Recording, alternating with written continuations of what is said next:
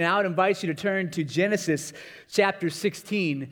Genesis chapter 16 as we continue in this series, verse by verse, through the book of Genesis called Faith of Our Fathers, looking at our patriarch here, the father of faith, Abram. Hear the word of the Lord as it says, Now Sarai, Abram's wife, had bore him no children. She had a female Egyptian servant whose name was Hagar. And Sarai said to Abram, Behold, now the Lord has prevented me from bearing children. Go into my servant, it may be I shall obtain children by her.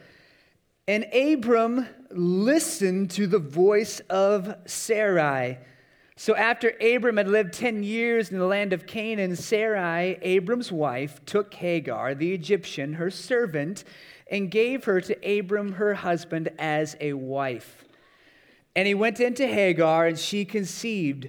And when she saw that she had conceived, she looked with contempt on her mistress. And Sarai said to Abram, May the wrong done to me be on you. I gave my servant to you embrace, and when she saw that she had conceived, she looked on me with contempt. May the Lord judge you between you and me. But Abram and Sarai said, Behold, your servant is in your power. Do to her as you please. Then Sarai dealt harshly with her, and she fled. This is the word of the Lord this morning. Let's pray together. Our God, we are so honored to be able to look into your word, to have it. God, I pray that your Holy Spirit would take these truths into our ears and plant them deeply into our hearts.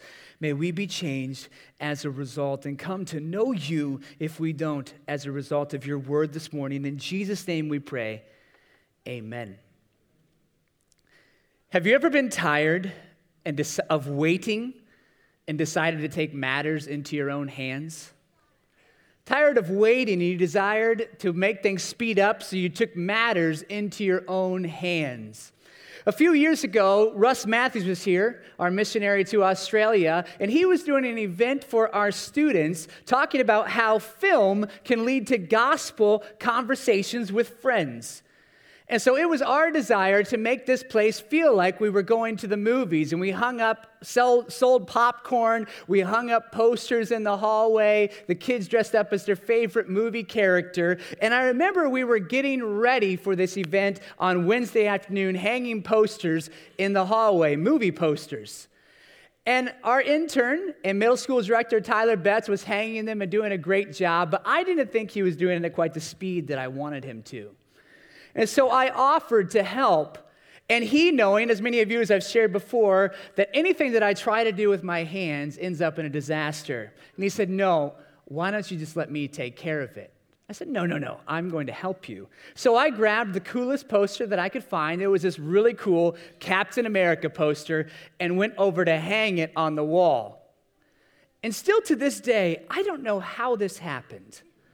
But as I was hanging it, I managed to rip it in two different places. And I looked at Tyler, and he's just like, I can't believe you just did that. Trying to take matters into your own hands. If you would have just let me do it. Still to this day, if I have something big or I've messed up royally, Tyler will turn to me and say, You really Captain America, that thing.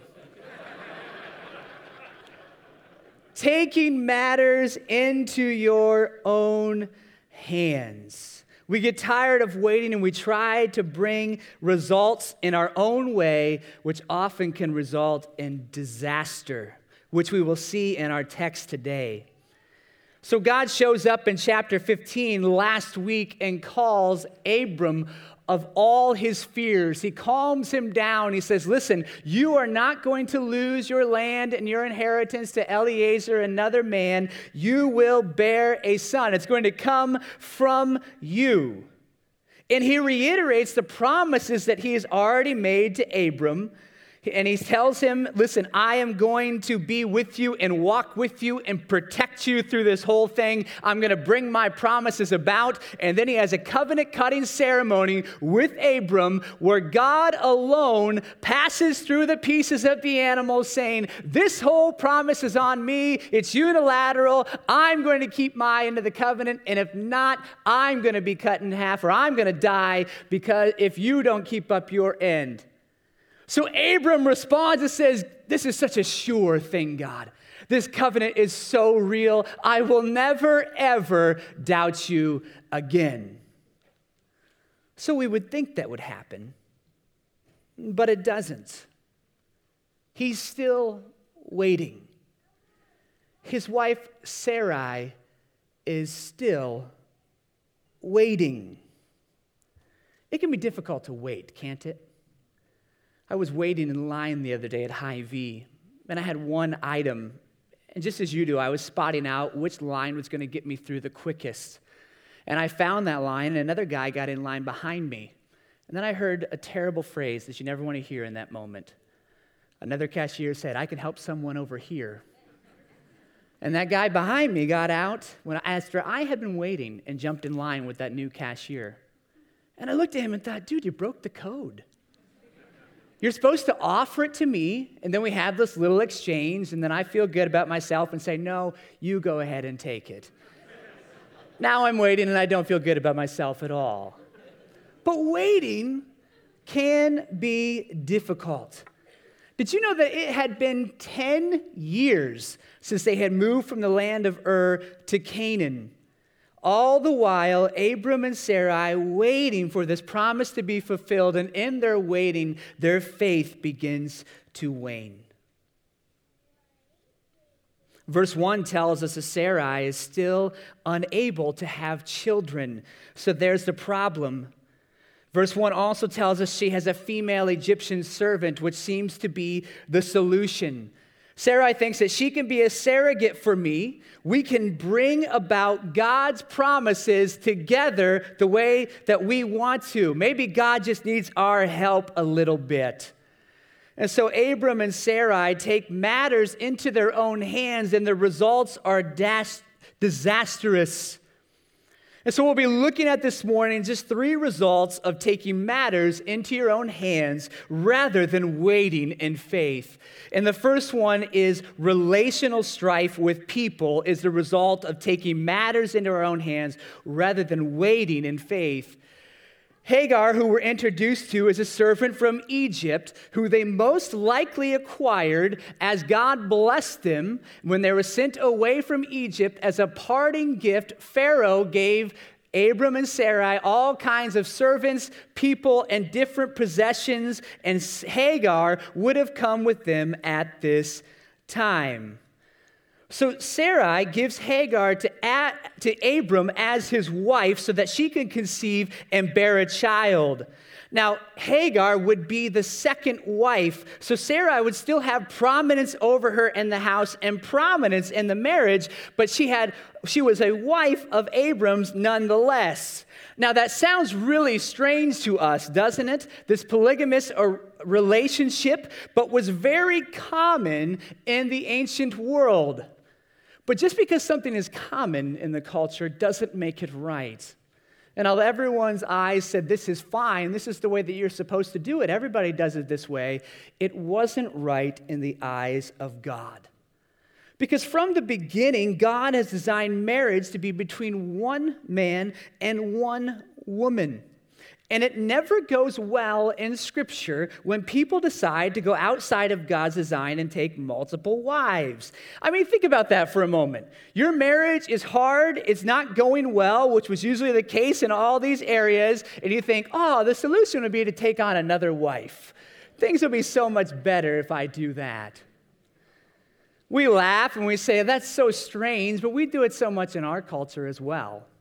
We said things aren't going so well in this marriage, but instead of keeping this wife and adding another, I'm going to divorce her and thinking that things will get better if I'm with another woman. Or I will have another wife in secret. We do a lot of the same things that they were doing, just they did it out in the open. But they were following the common practice of having a child as a solution to Sarai's barrenness. Now, we could think a little bit about Abram's process throughout this whole thing of taking matters into his own hands. Chapter 15, God tells him in a promise, He says, Listen, you are going to have a child, and it's going to be your child. It's going to come from you. But God never reveals who the mother is, or specifically says that Sarai, his current wife, was going to be the mother. So, can you kind of see Abram's thought process here? Well, God never specified who the mom would be. So maybe if I do this, this is how God's plan was supposed to come about all along. Hear this this morning. If you ever find yourself trying to convince yourself that something is God's plan, it probably isn't. If you find yourself trying to convince yourself that something is God's plan, it probably isn't, or most likely is not.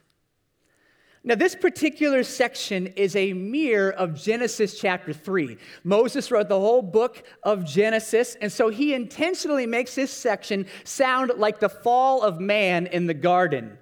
It was definitely the fall of Sarai and Abram here, as Kent Hughes points out, that this choice that they made was going to have Edenic like results because of the poor decision that they made. The results were going to be more than they ever dared to imagine. And so, if you look at this in the same way that Eve offers the fruit to her husband, now Sarai is offering her slave girl Hagar to Abram.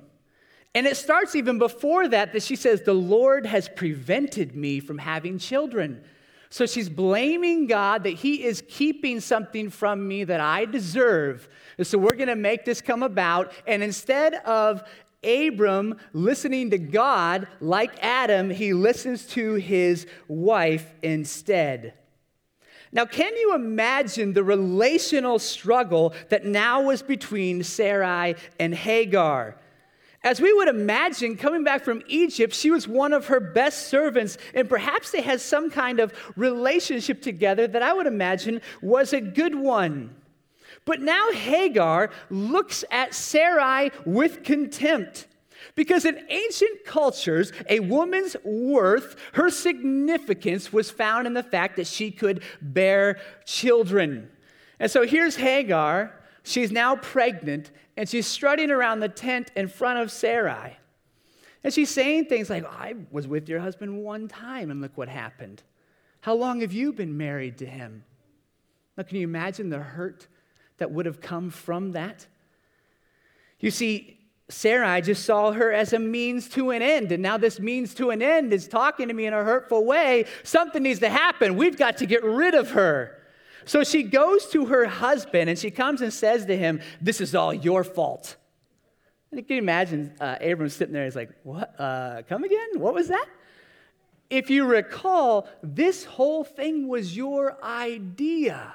I'm going to look at verse 5 and 6 one more time. It says, And Sarai said to Abram, May the wrong done to me be on you. So here again, you got the garden coming into play. I gave my servant to you embrace, and when you saw that she conceived, she looked on me with contempt. May the Lord judge between you and me.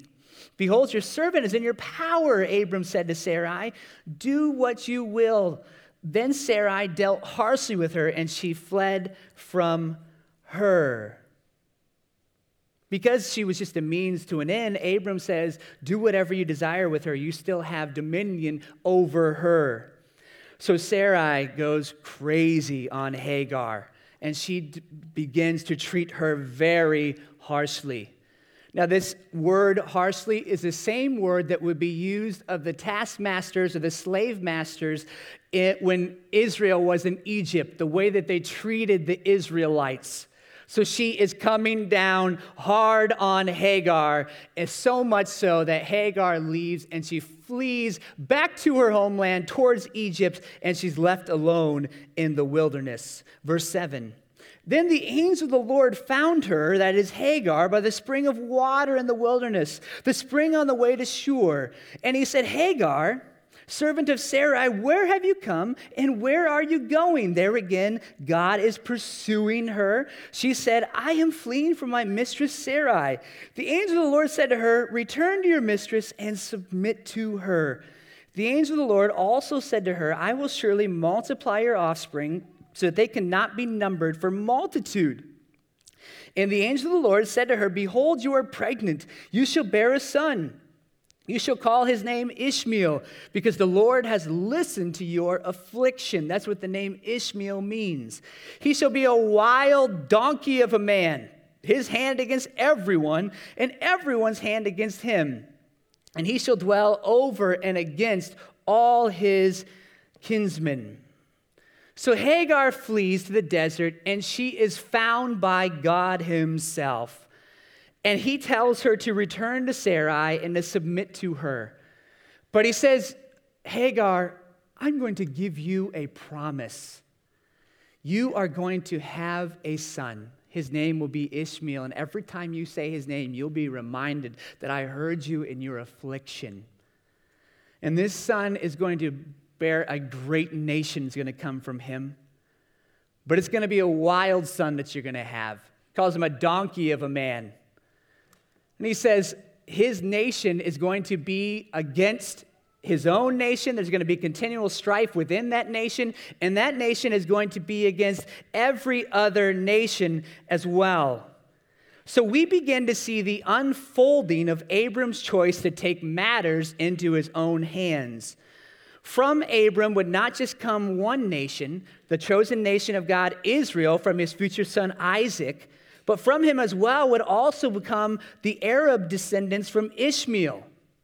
So Abram would have two sons from different mothers, and they would always be at odds with each other throughout the entire Bible, and still going into this day, the Arab nations going against Israel and strife within their own nation as well.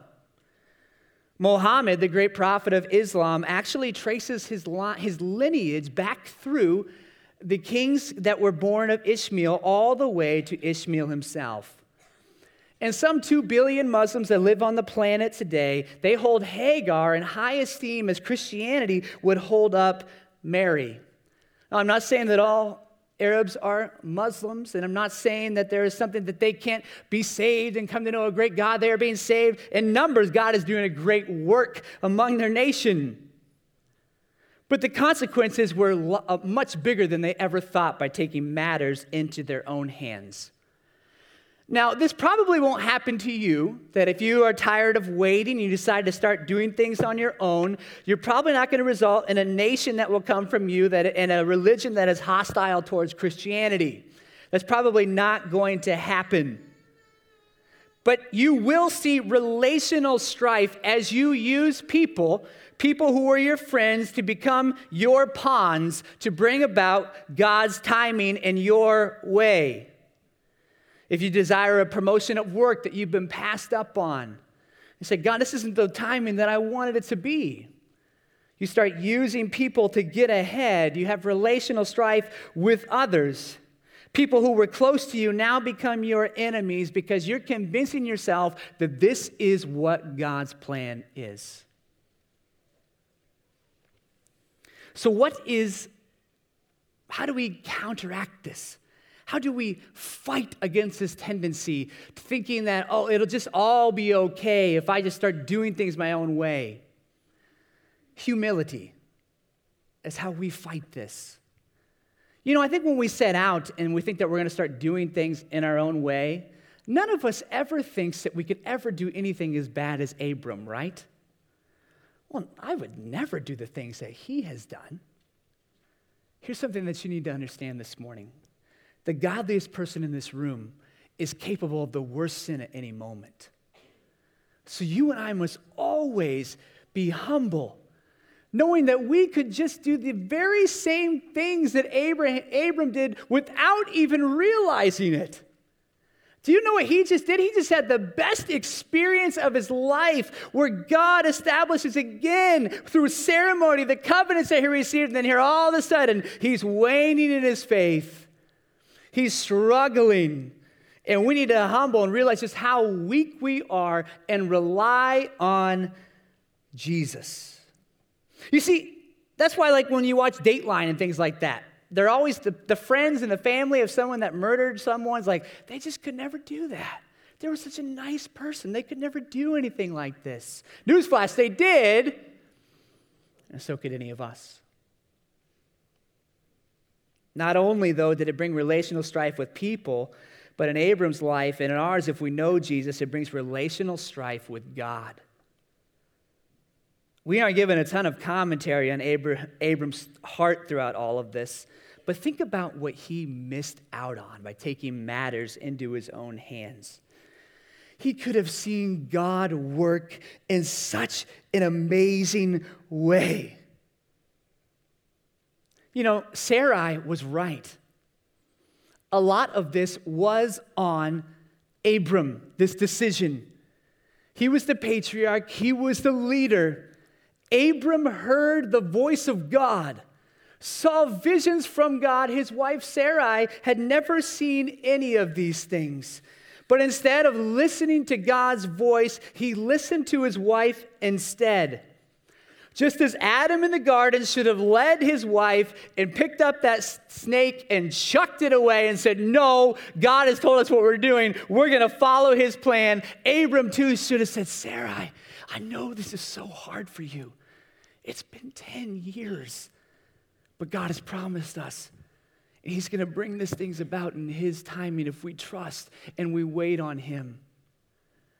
And if you are a head of a household, if you're a father, if you are a husband, if you're in a dating relationship and you're striving towards that end, this is our responsibility as men to lead families, to lead under us who are under our spheres, to trust God and say, not say, I'm going to work this out, but instead say, as a family, we are going to trust God. Now, waiting, though, isn't the same thing as doing nothing. Waiting is actually working inwardly, even though outside it appear like you aren't doing much. Thabiti Anyabwile says this about waiting. That's a great name, isn't it? Waiting is the supernatural ability to hope in God to deliver what human action cannot. So, waiting is an opportunity to see God work in your life in ways that you never could. So, let me tell you this morning don't waste your waiting. Don't start freaking out and trying to make everything right and miss out on the opportunity that God has for you to draw near to Him while you wait. This could have been an amazing opportunity for Abram to draw near to God and grow in a relationship with Him, and we're left with the very same opportunity to trust God. That's why Isaiah 64, verse 4 tells us From of old, no one has ever heard or perceived by the ear, no one has seen a God besides you. Catch this who acts for those who wait for him. So while we wait, God is acting through our faith and bringing about his plans. Yes, Abram missed a great opportunity. But it doesn't say that at that point God says, I'm done with you. I'm going on to somebody else that exercises better faith than you do.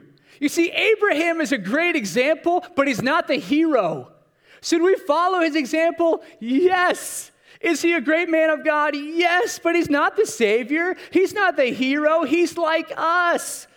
And so God says, I'm the hero. That's why I alone walked through the pieces. That's why this whole thing's on me. When you don't have faith, I remain faithful to you in the waiting. So not only does it bring us relational strife with God, if we don't know Jesus and we try to take things into our, our own hands, it results in relational separation from God. Now, the Apostle Paul, very skillfully, in Galatians chapter 4, uses the story of Sarah and Hagar as an allegory. And he uses it to describe someone who pursues salvation, to be right with God, through their own works, taking matters into their own hands, and someone who believes instead in Jesus that he did all the work on our behalf. So look at Galatians chapter 4 behind me, and we'll read this and unpack this a little bit together. For it is written that Abraham had two sons, one by a slave woman and one by a free woman. But the son of the slave was born according to flesh, while the son of the free woman was born through promise. Now, this may be interpreted allegorically. These women are two covenants. One is from Mount Sinai, that's where the law was given, bearing children for slavery. She is Hagar. Now, Hagar is Mount Sinai in Arabia. She corresponds to the present Jerusalem, the earthly Jerusalem, for she is in slavery with her children. But the Jerusalem above, the one that we're pursuing, and she is our mother, which comes from Sarah. So, what is Paul saying? When it comes to being right with God, you have to choose the way of Sarah or the way of Hagar. If you choose and say that I'm going to try to get to God by my own means, I'm going to be a good person and I'm going to do enough, and hopefully, when this is all done, my good will outweigh my bad. So essentially, like Adam and Sarah, you're choosing to, bring, to be your own savior placing all your faith in yourself to get you to God. And what you'll find is that you'll fall short of salvation. Instead, Paul is saying you need to trust the promise. You see, Hagar, she brought out a son according to the flesh. It was plans of man, and it wasn't the promised child. But, Isaac, but the Isaac that came by promise was a supernatural event. Here's a woman in her 90s and gives birth who has never had a child before. God did it. That's what everybody said. God has done this thing. And some two, couple thousand years later, God again would bring about a supernatural birth. And his son, Jesus Christ, would be born into the world from the line of Abraham. And this son would live a perfect life. And he would die and he would rise again for all those who tried to earn salvation through their own merit by taking matters into their own hands. Pastor just last week said that true faith or trust is putting all your weight on something, putting all your trust on, putting all your weight on God.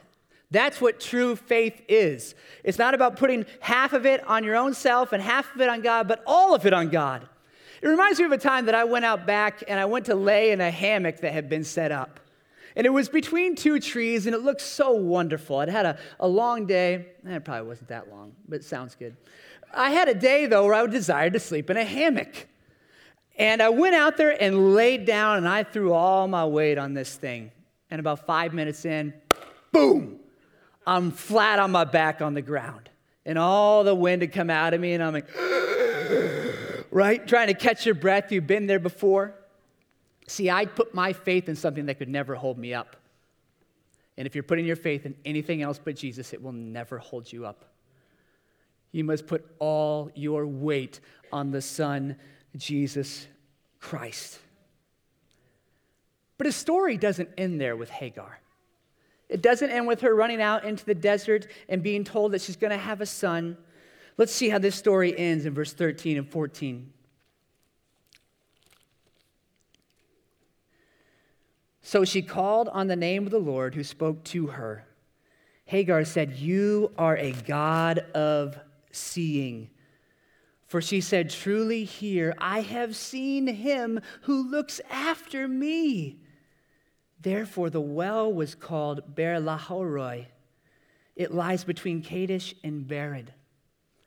So here is this young servant girl that was a means to an end, that was no longer needed and was cast out into the wilderness to make her own way. Although she was a means to an end to Abram and Sarai, God saw her so much more than that. He meant so much to her, and He shows up to her and says, You're going to have a son. And He's going to remind you every time you say His name that I see you in your affliction. And then you know what happens? Hagar gives God a name.